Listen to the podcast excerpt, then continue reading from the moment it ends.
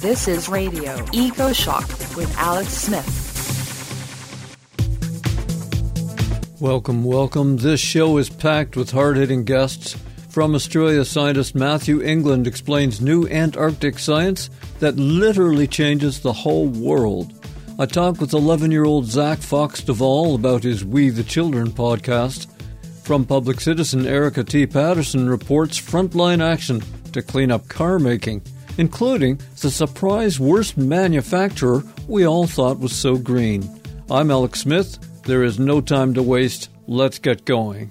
Radio EcoShock. Deep waters around Antarctica are hiding a shock for the world. The great ocean circulation engine around the Earth may be slowing down faster than we thought. This could affect global fisheries, dead zones, carbon dioxide levels, weather, and sea level rise, among other things. You need to hear this important new science. Bill McKibben says this, not Donald Trump, is the biggest story around. Our guide is study co-author Professor Matthew England. He is Deputy Director of the A R C Center for Excellence in Antarctic Science. That is located at the University of New South Wales in Sydney. Matthew is a veteran scientist and top-level expert. From Sydney, Australia, Matthew England, welcome back to Radio EcoShock. Great. Thank you so much for having me, Alex. Good to be with you. So several Radio EcoShock guests have explained the weakening of the ocean current that carries heat to the eastern seaboard, the U K, and northern Europe. But we knew little about the other end of that chain of currents, the Antarctic overturning circulation. Why is so much of your new science coming as a bit of a surprise, even to the experts? Yeah, that's a very good point. I mean, we've had a lot of measurements in the North Atlantic for such a long, long amount of time. You know, both the European community and the, and the North American community have had shipping vessels there making measurements for a long time. We have measurements as well around Antarctica, but they're much more sparse and there's much less awareness of the southern hemisphere component of this overturning circulation. Why did you investigate the deep waters around Antarctica? Were there clues or signals of an important change there? With these measurements, even though they're, they're sparse in time, we have enough of them over the past thirty or forty years, measurements especially during the nineteen nineties, that we've revisited in the last ten years, and we could see a signal of very deep ocean warming, and this is at the very bottom of the ocean. And for about ten years now, we've we've looked at that warming signal, and scientists haven't been sure whether that's an invasion of anthropogenic heat. And so what I mean by that is that the overturning is completely unchanged in its strength.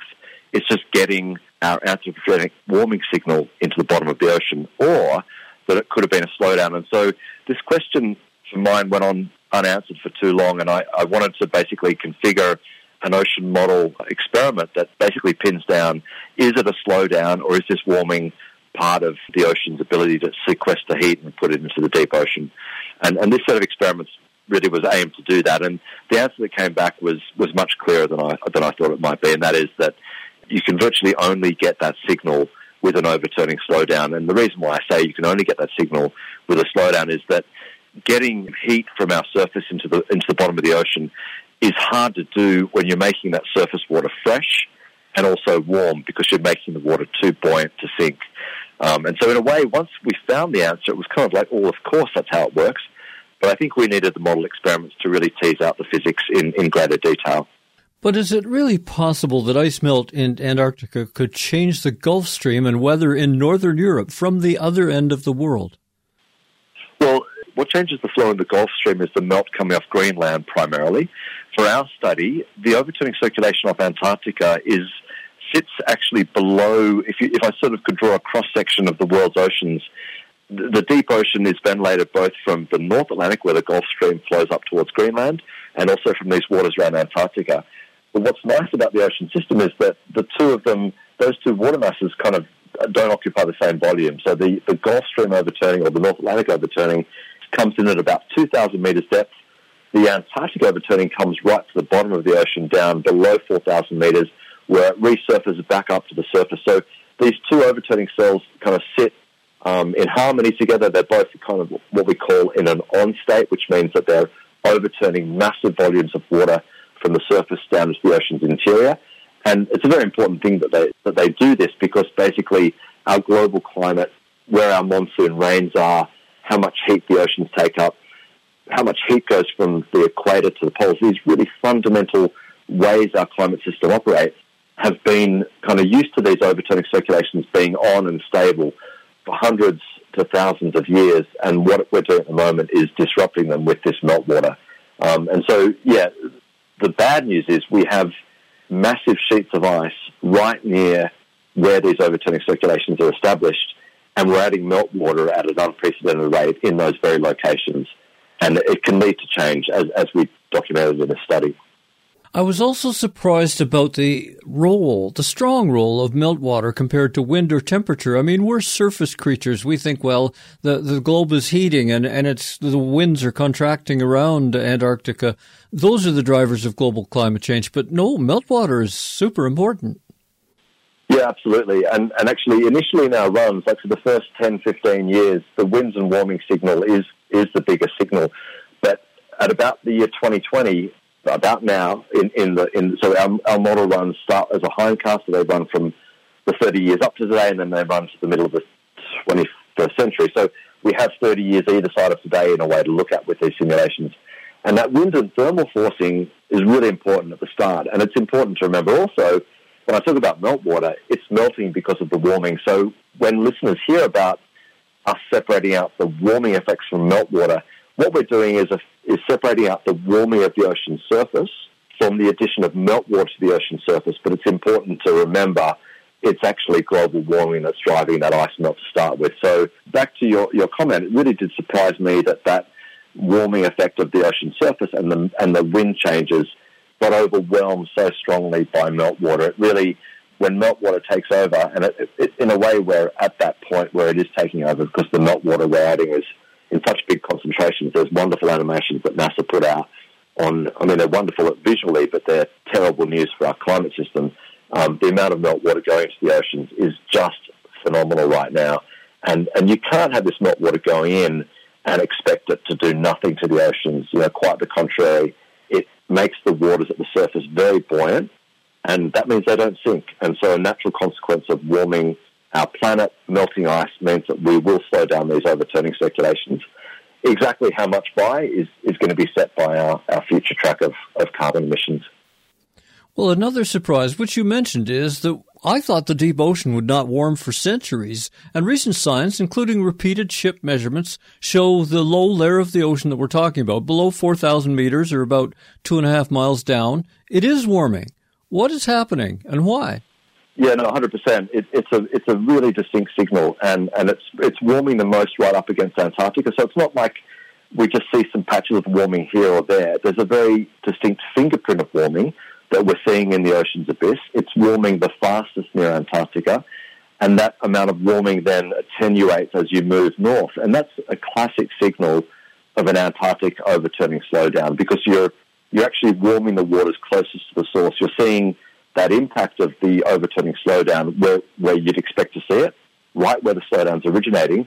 And as time progresses, that warming signal will strengthen as you go northward, but it's still, you know, the peak signal's going to be right at the Antarctic margin, because that's where this icy cold water has been sinking for centuries.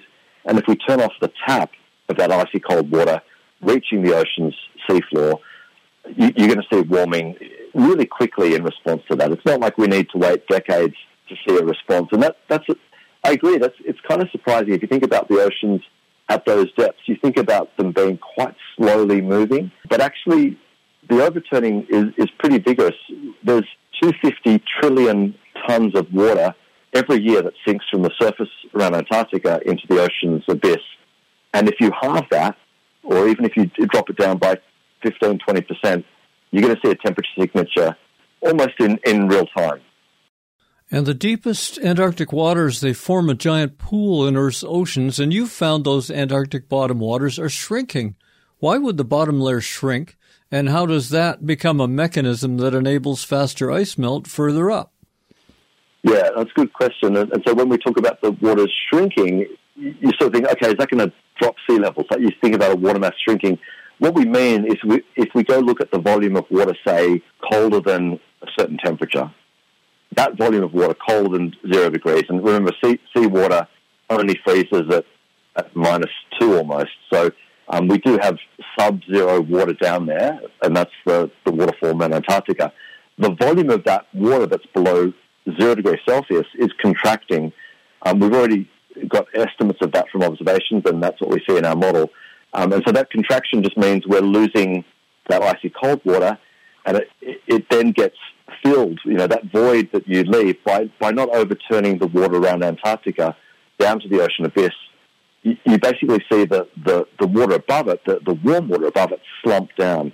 And it's the best verb to use, that sort of slumps down, basically collapses down. You actually, you would see a slight signature in sea level from this, but other things are going on as well with that, with, with ocean warming. But yeah, with, with that water turning off in Antarctica, um, you do see a contraction. And as you said, one of the real concerns that, that I see in our simulations is that you see, in response, a warming up on the shelf. So the bottom of the ocean, right up near Antarctica's ice caps, that water there warms, especially in the West Antarctic sector. And the reason that's a big concern is that the very signal creating this deep ocean warming is meltwater, and you're actually creating more warming right where the meltwater is. And that's what we call in, in climate system science a, a positive feedback or an amplifying feedback, where the initial change that you trigger actually cascades to more changes that reinforce the original change. And we don't want to see those sorts of things play out, because when they do, it means that we're pushing the climate system with a little nudge, and it's responding by taking that nudge into changes that reinforce the original change, and you get then a, a really rapid change. And you know that, that's the sort of thing we don't want to see around West Antarctica, because of the ice sheets that flow into the ocean, that they raise sea levels, and the meltwater that's being added there, if it, if it has this amplifying feedback, it would mean that our sea level estimates for the coming century need revising, Uh, w- you know, with extra warmth expected there um, on the shelf. So we've got unimaginable amounts of ice sitting in glaciers on land, on Antarctica, and then we have these great ice shelves that are prodding out into the sea. If those were to melt away, do they add to sea level rise around the world, or why does it matter if they do melt faster, the ice shelves? Yeah, exactly. So the ice shelves themselves are, are, are floating. It's an amazing structure of ice around Antarctica. You've got the actual land beneath the Antarctic ice sheet. It's quite amazing to look at it. You can go online, for your listeners, go and, go and Google, you know, what's the bedrock shape. Antarctica is not a big continent of, of, of bedrock with ice sitting on top of it. It's actually a lot of islands, a lot of smaller land masses. I sometimes sort of hold my fingers up in a talk and And imagine me holding a block of ice with my with my fingertips on top of it, because it, it really looks like that in some parts of Antarctica, especially around the West Antarctic. So that land ice that sits on those chains of bedrock that support it, when that land ice melts, it raises the sea levels. But the actual ice shelves themselves are uh, an extension of the land ice that's, that's now effectively floating on, on the water. So the ice shelf melt doesn't itself raise sea levels, but unfortunately, we know those ice shelves, um, whilst they float in water, they actually buttress, they give some sort of um, pushback to the ice sheets behind them. And so this flow of the glaciers off the land into the ocean that becomes these ice shelves, if you lose the ice shelves there, you actually accelerate the flow. It's very clear. We've seen ice shelves going around Antarctica, and the stream flow of the land ice behind those ice shelves, unfortunately, accelerates when you lose the, lose the ice shelves. So it's a complex array of ice, but if we start losing bits of that ice, even the sea ice is problematic to lose. That, that's that's another type of ice that actually floats entirely on seawater. It's formed every winter when, when it gets cold enough, just like you'd see over the Great Lakes where it's cold enough. These, these ice, this ice forms out of the out of the seawater. Losing that ice as well has potential amplifying effects because of the ice albedo. And so, uh, you know, the, the short message is this ice that we have over Earth's surface is a critical part of our climate system. It reflects heat. Um, it, it actually stores fresh water that would otherwise raise sea levels if we melt it. And any big change, like we're seeing down there, you know, it can affect ocean circulation, and there can be further feedbacks. But it really, you know, we, we don't want to change the concentration, volume, distribution of ice on our on our planet. We are unfortunately changing it with our emissions of greenhouse gases, and there are big knock-on effects through sea level rise, through changes in ocean circulation, um, and so on. Check out the Radio EcoShock website.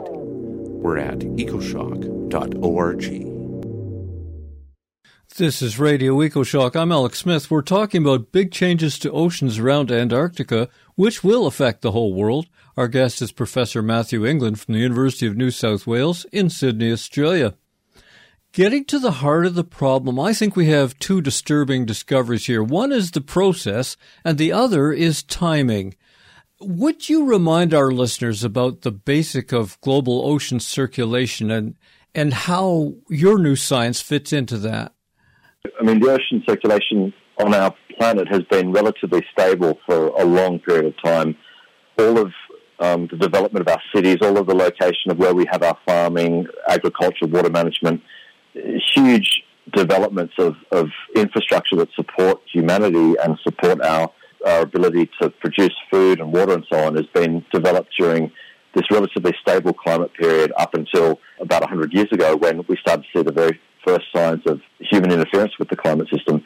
Uh, th- these currents that we talk about, you know, the Gulf Stream extension up into the far North Atlantic or the overturning of Antarctica, they set how our planet's climate works. And I, I don't think thirty or forty years ago, when we first looked at how greenhouse gases would change our, our climate, initially we just think about warming of the atmosphere, you know, more heat waves, you know, definitely thermal expansion and sea level rise, and definitely ice melt. The cascading through of these changes to resetting, you know, to halving the overturning circulation around Antarctica, I think is is surprising. You know, we're talking about the textbook description of how the oceans work. They they have a ventilation of, of these waters from the surface to the ocean abyss that, that keep them healthy. If you think about a fish tank, nobody in there, you know, would set up a fish tank with stagnant water where the water just sits still and the fish basically have to live in that environment with no overturning, if you like, within the fish tank. It's a good parallel for the oceans. You know, if we lose lose this abyssal overturning of water from the surface to, to back to the top, we, we sort of cut out a way that the oceans overturn or renew, and we cut out a way that oxygen gets into the oceans. And so there are knock-on effects for marine life.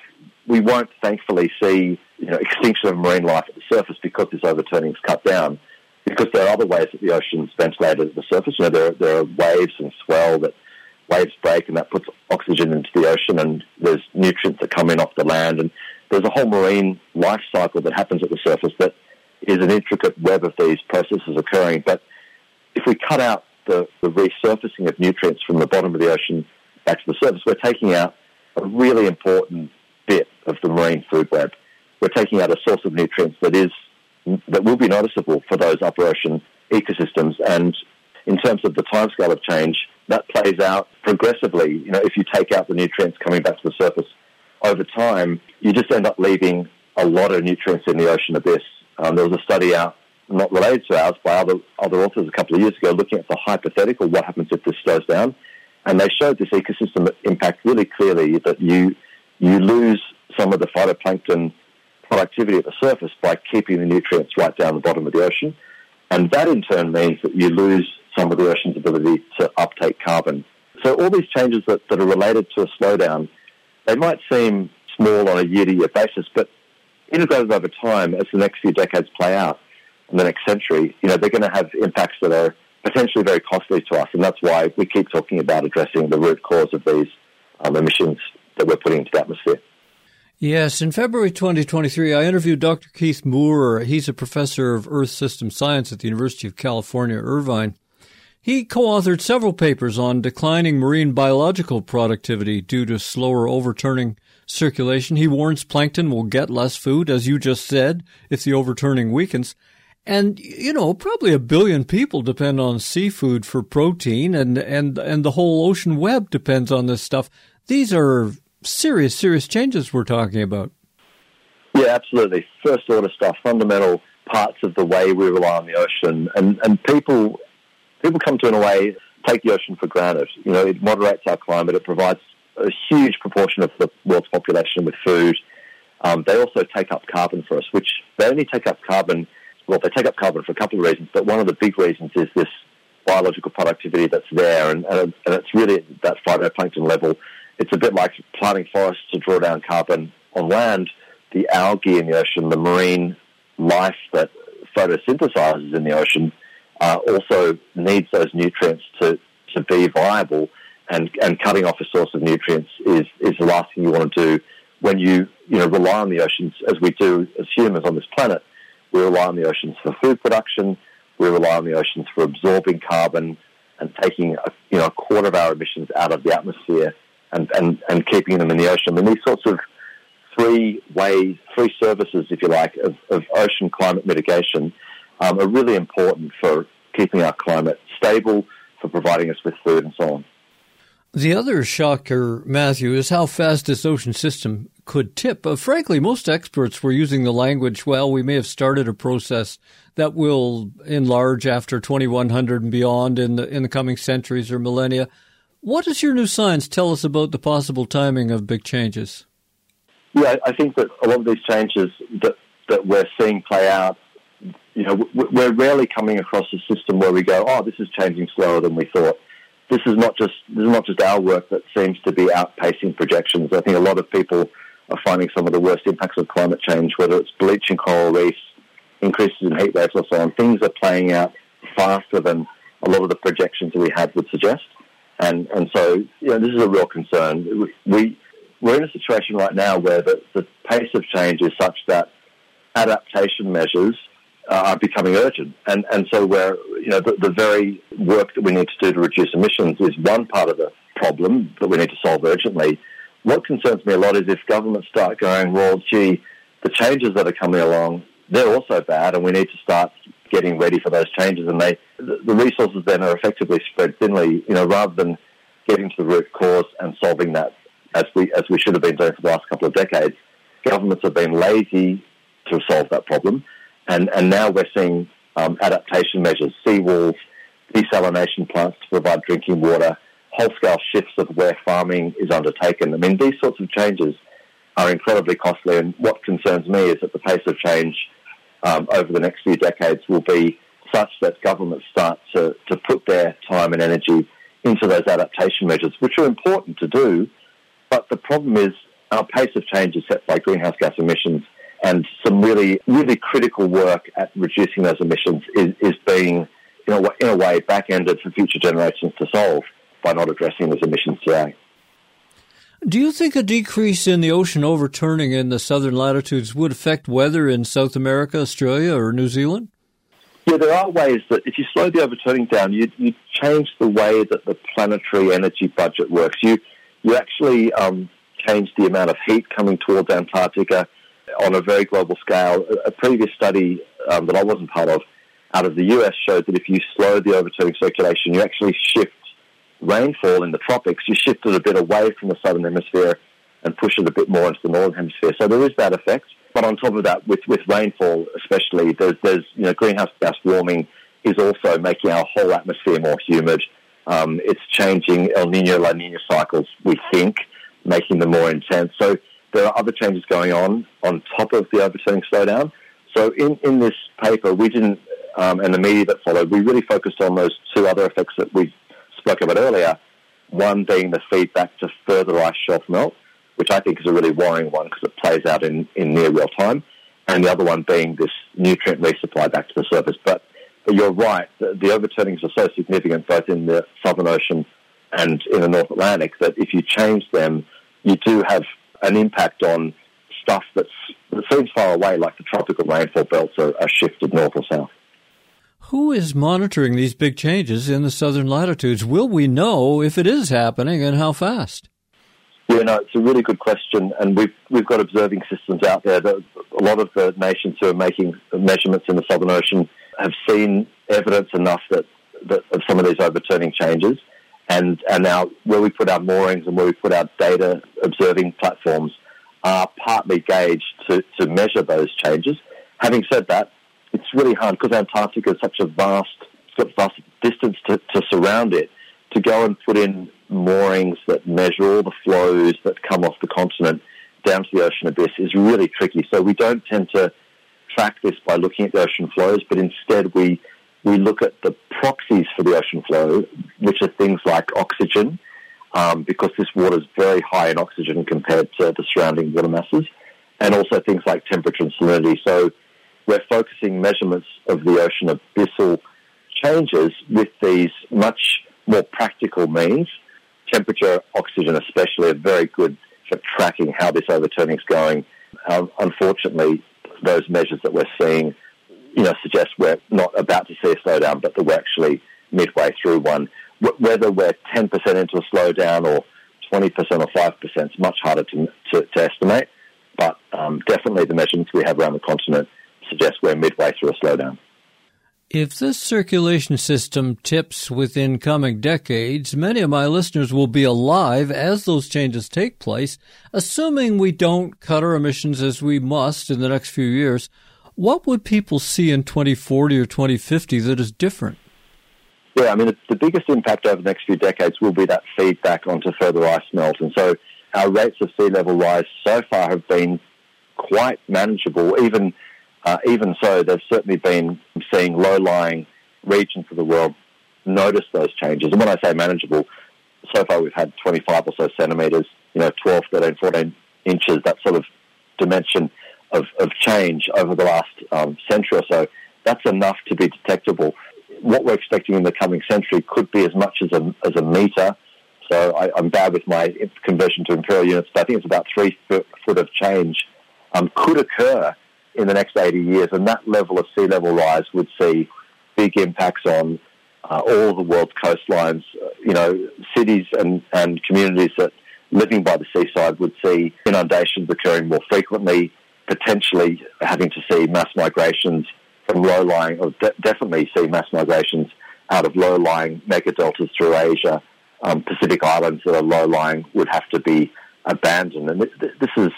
You know, people hear that news and they, if they're not living there, they don't necessarily see that as an issue. But the, the global political instability, and it's selfish to think that, obviously, because these are people whose whose communities have, have relied on, on those lands to live on for, for thousands and thousands of years. It's it's it's terrible to see that loss of human habitat. But but don't for a moment think that that wouldn't be a global problem. Mass migrations out of some of these low-lying areas that are very heavily populated, um, because after all, as you mentioned earlier, we rely on the oceans for food and so on.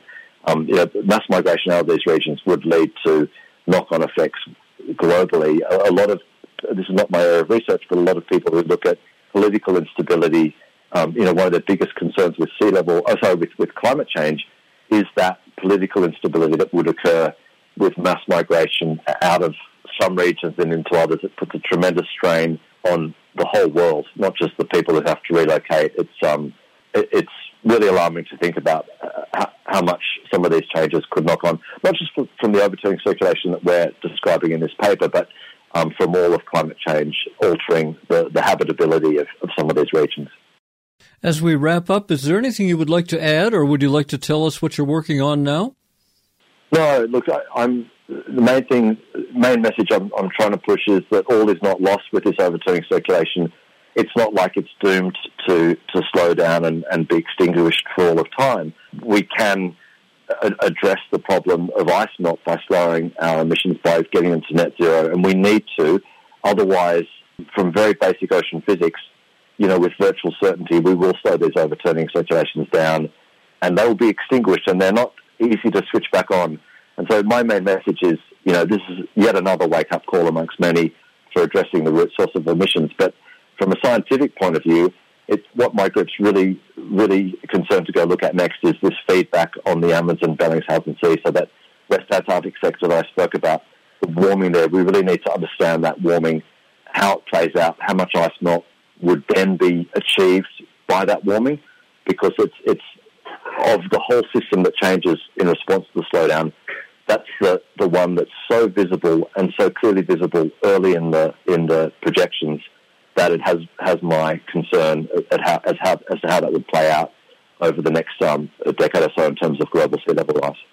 From the University of New South Wales Center for Excellence in Antarctic Science, we have been speaking with Professor Matthew England. He is the lead scientist in the new paper titled Abyssal Ocean Overturning Slowdown and Warming, Driven by Antarctic Meltwater. Learn more on my show blog at ecoshock dot org. Matthew, thank you for talking with us about this important new science. Thanks so much, Alex. Really appreciate you having me. You're listening to EcoShock Radio for the world. I'm Alex Smith. Get it all at our website, ecoshock dot org. This is Radio EcoShock with your host, Alex Smith. Move over Greta Thunberg and move on, Alex Smith. There's a great new climate podcaster on the scene. From Los Angeles, California, he is eleven-year-old Zach Fox Duvall. Zach is co-writer and host of the We the Children podcast. He has a production team, including a media-savvy mom, plus his second-grade teacher, Claire Martyr. I tuned in with a kind of humor the kids attitude and was blown away. I learned a lot from just one podcast, seriously. From Los Angeles, Zach Fox Duvall, welcome to Radio EcoShock. Thank you. I'm glad to be here.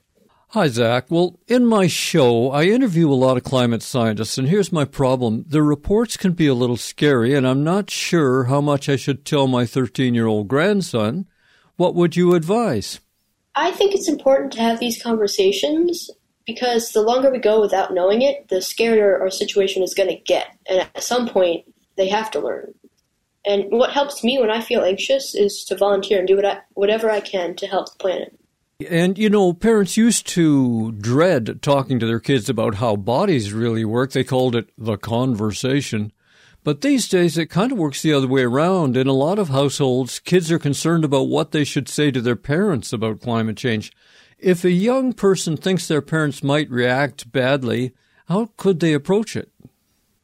In episode eleven of my podcast, when I interview Heather White, my action step that week was all about how to talk to busy parents about your concerns for the environment.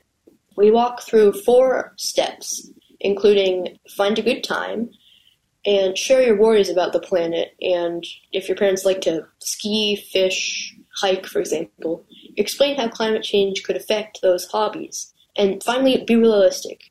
Don't expect immediate change. Even small steps are steps in the right direction. Well, I learned from your podcast, I think that kids have more power than they know to change adults.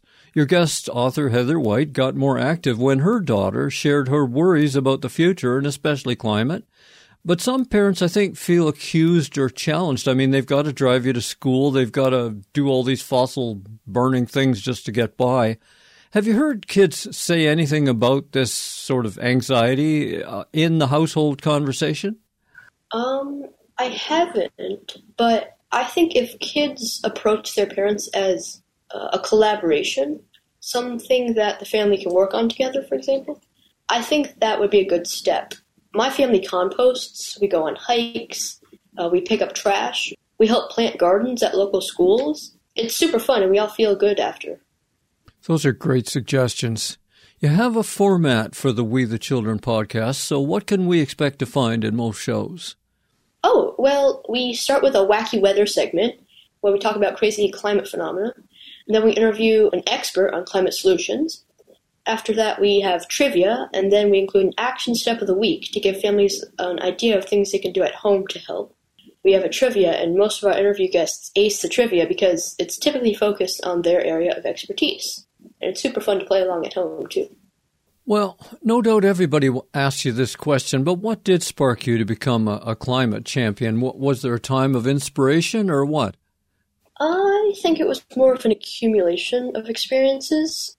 So learning about change makers in school, such as Greta Thunberg and Doctor Jane Goodall, and then going to climate activist marches with my parents, as well as spending a lot of time in nature on our vacations, visiting Big Sur, Yosemite, Glacier National Park, the Redwoods, and so on. You began your first podcasting with a different one. It's a neat concept. Tell us about the Rule of the Bark. So, Rule of the Bark was a project I started in summer of twenty twenty during COVID lockdown. Summer camps were all closed, so my mom set up to do Zoom sessions with my second grade teacher to practice writing. We wanted it to be fun, so we wrote scripts for a podcast where the host was my dog, Ewok, and I was the voice of Ewok. We gave advice in the ten episodes about how to raise a dog, and I always interviewed another kid who had a dog or a cat to talk about their pet, and it was super fun. Right, the world from the view of the dog and how to train your humans, really. So, in your experience, Zach, what are the media sources young people pay attention to? And, and do those services include climate news and education? Well, right now, a lot of people, TikTok is really big. And I know there are a lot of TikTokers who post climate videos. And I do think that if we want to reach out and get the younger generations interested, it's important to go on platforms they use a lot, like TikTok and YouTube. I think that if you see your favorite YouTuber doing something for the planet, then you'll want to help out too. For example, um, two YouTubers, Mark Rober and MrBeast, came together to, to create Team Trees and Team Seas, and they raised a lot of money and awareness. Team Seas, for example, for every dollar donated, they removed a pound of plastic from the ocean. I think it's super cool. That is really cool. Speaking of media, I saw a photo of you, Zach Fox Duvall, with a kind of saint of mine, Doctor Jane Goodall. How did you meet her, and what part of her talk touched you the most? Yes, well, I was lucky enough to meet Doctor Jane Goodall when I was traveling with my family in London. The part of her talk that inspired me the most, well, that's kind of hard to choose, because Uh, she spoke about her hope for the future, and that was really powerful. Then she also talked about how do you reach people's hearts and values to create positive change. That's important to talk about. We need more stories about incredible climate solutions that are happening. We need kids involved in these conversations and learning about the inspiring work. I would love to see a documentary or T V show with families talking about how to fight climate change, and families can work towards solutions, but sadly, I don't think T V shows would be interested in promoting that. With the COVID virus still hanging around, it seems hard to ask a million people to gather for a climate rally, even though it is outside. But we do need to know that a lot of people are worried about the climate, and we do want action. Do you or your guests have ideas for climate activism in these new times? I think everyone needs to find their level of comfort with COVID.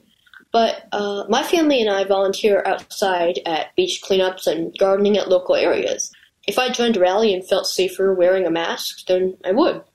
Most of my grandson's friends spend hours playing video games. It could be a sports game or Minecraft or even more violent war games, according to what the parents will allow. We all need distractions and fun. But do you think the real climate news is getting through to kids? And if so, how? Well, we talk about climate change in my school, and I do see it in the news headlines, and I read about it in books and in magazines I get. And I actually recently started an Eco Tip of the Week in my school email that goes out to families once a week, and that was really cool. So I do think it's getting through to kids, but whether they're really listening to it, I don't know.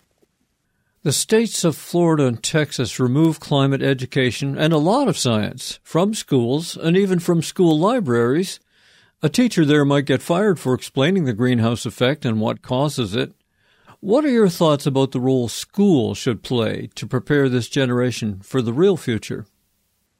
I think that school is a great place to discuss climate change and what individuals can do, age appropriately, of course. I think that there should be more teaching about climate in all courses. You even make it part of the curriculum. And there are some states doing this, and I think it's great. So young people know that climate change is going to shape every aspect of their futures. And we all need climate education in order to develop green skills, to adapt to our changing environment, and to understand how to tackle climate change. We all need to learn the basics of climate change before we can really do anything about it. I really agree with you there. And young people that you meet, do you think there is a gender difference on climate action? Are boys or girls more likely to talk about climate? Do you think boys or girls talk differently about the climate? No, not at all. I think it's just support for everyone. You know, at the Earth Summit in Brazil in nineteen ninety-two, the most famous voice for youth was Severn Cullis Suzuki. She founded the Environmental Children's Organization at age nine. More recently, we have Greta Thunberg, founder of Fridays for Climate school strikes. When asked what her generation would do about climate threats, Greta got a little testy. She said, "We should not be the ones having to do this. It should be up to adults and people in power and those who have caused this problem in the first place," end quote. What do you say, Zach? I think that Greta acted appropriately, first of all. Uh, but what do I say? I think that we all need to pay attention and have more conversations about climate change. We don't need everyone to do everything perfectly. In fact, that is probably impossible. I don't think we're ever going to get everyone to do that. But we just need a majority of people to do what they can. I just want people to pay attention. This is our single biggest issue, and if we don't make progress in the next few years, we will reach the point of no return. This is particularly hard on my generation. Adults won't feel the full pain of it, but my friends and I will. And we've seen recent polls saying young people, especially teens, are more depressed, some of them. Obviously, you spend a lot of your life with other young people. Is eco-anxiety out there? So in my interview with Heather White, she said that in September twenty twenty-one, there was a global survey of ten thousand young people, ages sixteen through twenty-five, and nearly half, about forty-seven percent, said that climate anxiety interfered with their daily life. Tell us about your One Green Thing guest and what we can learn there. So when I interviewed Heather White, I learned so much. Uh, for example, how do you get people to change their behavior? How do you get people to see themselves as agents for progress? And the research shows that someone is more likely to change their behavior if that decision connects to a sense of identity. Uh, she says in her book, she calls this the law of identity.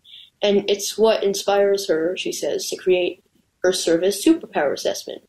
And the service superpower assessment is a bit like a, a Myers-Briggs or an Enneagram or Strength Finders. I took the assessment, actually, and I'm the philanthropist.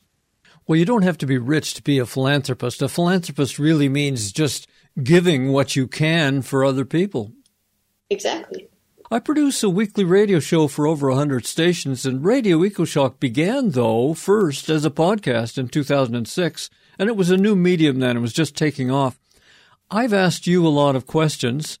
What would you like to ask me? Well, one question I have for you is, how do you keep motivated to keep doing what you're doing, and what inspires you? Well, I do think my grandson has inspired me, just like uh, Doctor James Hansen of NASA said that his grandson is, is something that's driving him. We, it's not good enough for older people to just say, well, climate change, the worst will come after I'm gone. I mean, we really do have to care about our kids. And as far as keeping motivated, I just feel as long as there's a chance, we have to keep telling about this and, and seeing if we can bring about a, a better world. And I feel better when I can tell other people about it, people who care, our listeners. Does your podcast help you in this way? Yeah, it does. I really enjoy talking to climate warriors who are working daily even to help the environment. It makes me feel much better to know the great ways that we are combating climate change. But I think it's also important to know the not-so-fun statistics and facts. We can't look away from the problem. We need to work together to find a solution.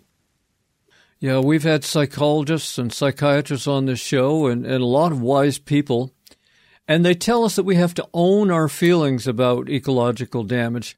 But I'm going to admit to you right now, this is my weak point. I don't like to talk about my deep feelings, even about climate change. How about you?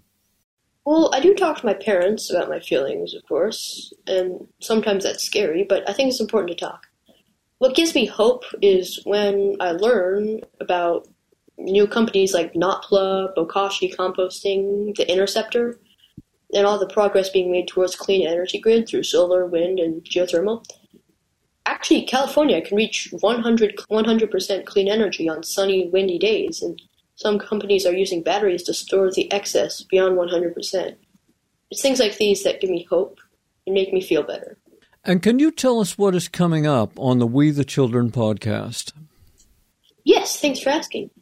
I recently interviewed an amazing scientist and glaciologist, Doctor Heidi Silvestre. Half the year she lives in Svalbard. She is an incredible science communicator and educator, and she also leads several expeditions a year. It was really cool uh, speaking with her. We also interviewed a social change maker, Sheila Moravati, founders of, the founder of Habits of Waste. Uh, and Sheila talks about being an imperfect environmentalist, which I love because I think some people don't start because they are overwhelmed. An imperfect environmentalist. I think that describes most of us. From Los Angeles, California, we've been speaking with eleven-year-old podcaster Zach Fox Duvall. Tune into his podcast, We the Children, on Apple, iTunes, almost everywhere. I will put links to his website and his latest podcast in my own show blog at ecoshock dot org.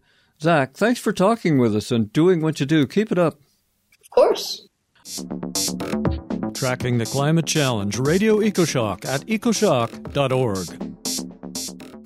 Don't you hate it when your green heroes go to the dark side? No, I didn't say Elon Musk.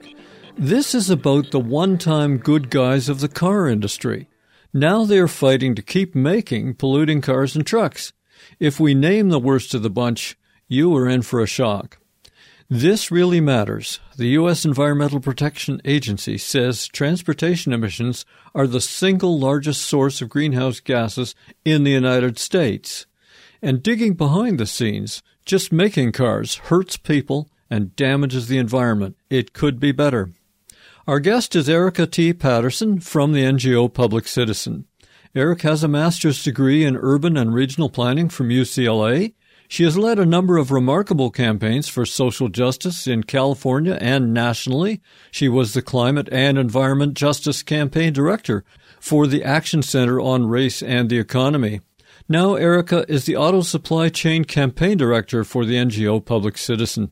From Los Angeles, Erica T. Patterson, welcome to Radio EcoShock. Thanks so much, Alex. Really glad to be here. All right, I'll start with a confession. My wife and I bought the most fuel-efficient car on the market at the time that we could afford.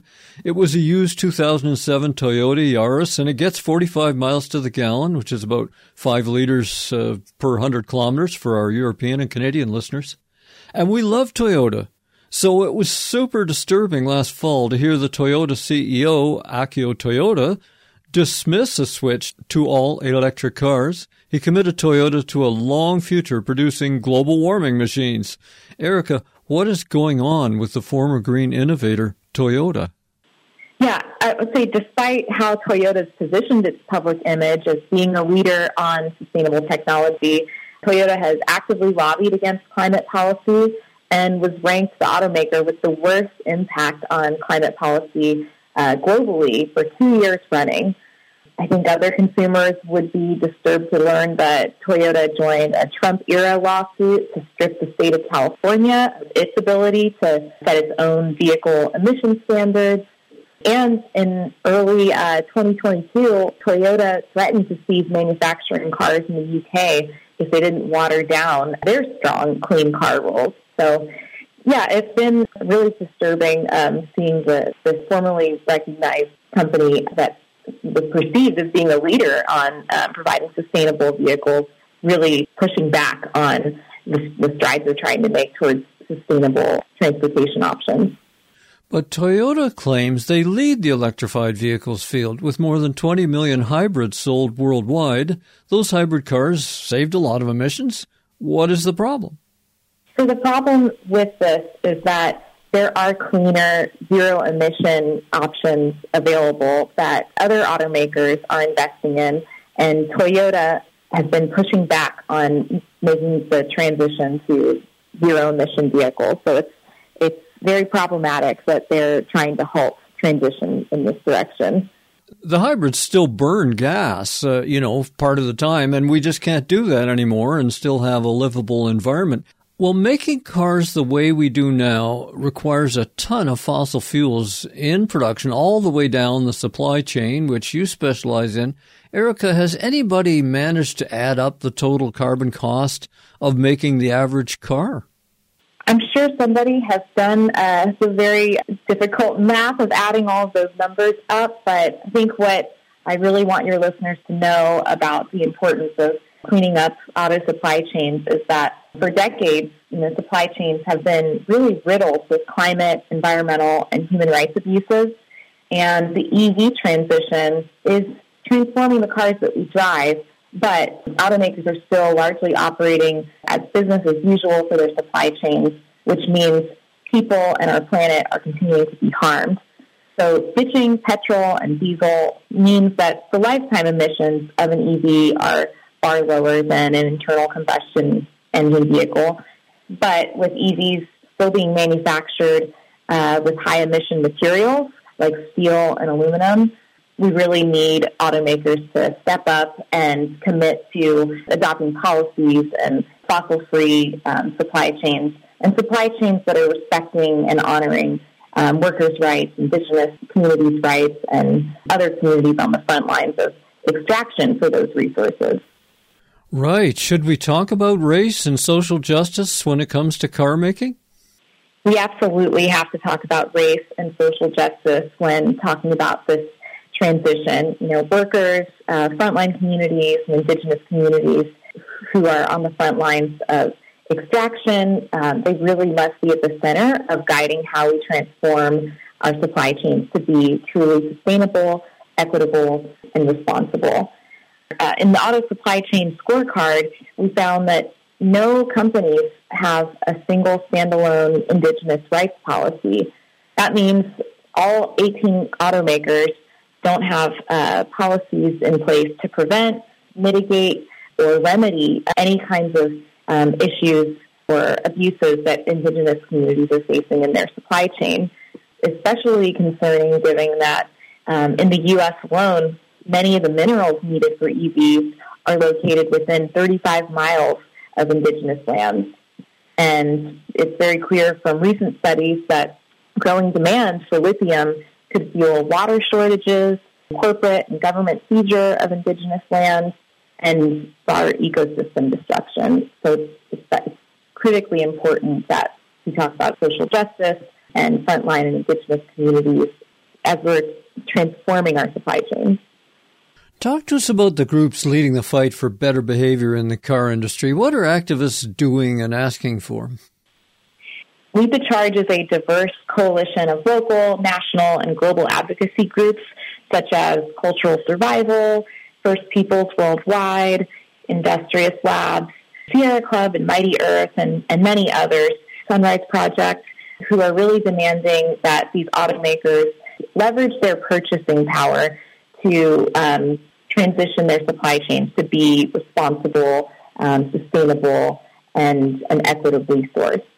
Uh, well, for Toyota specifically, we're calling on Toyota to phase out internal combustion engine vehicles in the U S and Europe by twenty thirty and globally by twenty thirty-five. We're also demanding that Toyota align uh, their advocacy and lobbying with the goals of phasing out fossil fuel-powered vehicles, and to be really a voice for one hundred percent renewable energy economy-wide. We're also demanding that these automakers require one hundred percent renewable energy throughout their supply chains globally by twenty thirty-five. We are also pushing for uh, Toyota and other automakers to require responsible sourcing of battery minerals and to develop battery design that allows for easy reuse and recycling of those minerals. And, you know, to the point I was making earlier about centering um, frontline Indigenous and other um, communities uh, um, who live near sites of extraction, um, automakers must establish clear commitments to Indigenous people's rights to free, prior, and informed consent, and they should be extending that requirement to their suppliers. And then lastly, we also found that there's really a lack of commitment across the board on around workers' rights, and so we are demanding that companies pay their workers a living wage and um, commit to protecting workers' rights to unionize. Toyota specifically lacks a policy around um, living wages and protecting workers' rights to unionize. And this is especially concerning with Toyota's lack of uh, policy on workers' issues, workers' rights, because Toyota allegedly interfered with workers' rights to unionize at its uh, U S facilities, and the company has opposed uh, federal legislation that would have expanded E V tax credits for E Vs that are assembled in union facilities. And what's even more appalling is there have been recent reports that found massive links between major automakers, including Toyota, and China's uh, Xinjiang region, where the Chinese government is committing human rights abuses against Uyghur Muslims, uh, like forced labor. You know, weather in the United States and around the world has been destabilized. I don't have to tell you about that in California. Just a storm after storm hitting there, and we've got crazy heat popping up on the land and in the sea. So we know a climate emergency is developing, and even making all electric vehicles burns a lot of carbon. The question no one wants to ask is just this: can humans afford to keep on producing personal vehicles at all? What are your personal thoughts on that, Erica? Yeah, I mean, as a as a an urban planner, um, and as uh, somebody who primarily walks and takes transit in a place like Los Angeles that has such a strong car culture. And, you know, I I think that, sure, we do need to transition off of fossil fuel-powered cars to zero-emission electric cars because we really need to cut those tailpipe emissions. But this cannot be the only solution, um, especially given the way our supply chains operate. You know, we, of course, need automakers to clean up their supply chains.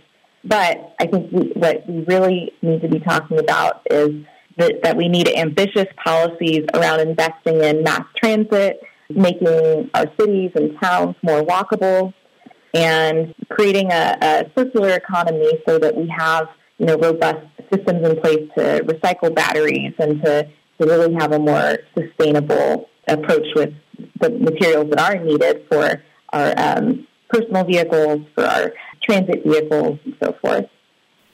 We all want a stable climate and we want clean air to breathe, but real life as it is, it feels like we need to go along to get along. We, we need to make compromises and burn a little fossil fuel here and a little there. You've talked about the Lead the Charge coalition. We know uh, Public Citizen and Greenpeace and other groups are working hard on this. How can we help? Well, there's a couple of ways that um, you and your listeners can join the fight to demand greater accountability and transparency from automakers and to push them to clean up their supply chains. Uh, an email action that uh, folks could take, which will send um, emails to all of the automakers so that we can communicate the breadth um, of support for this change that we're seeking.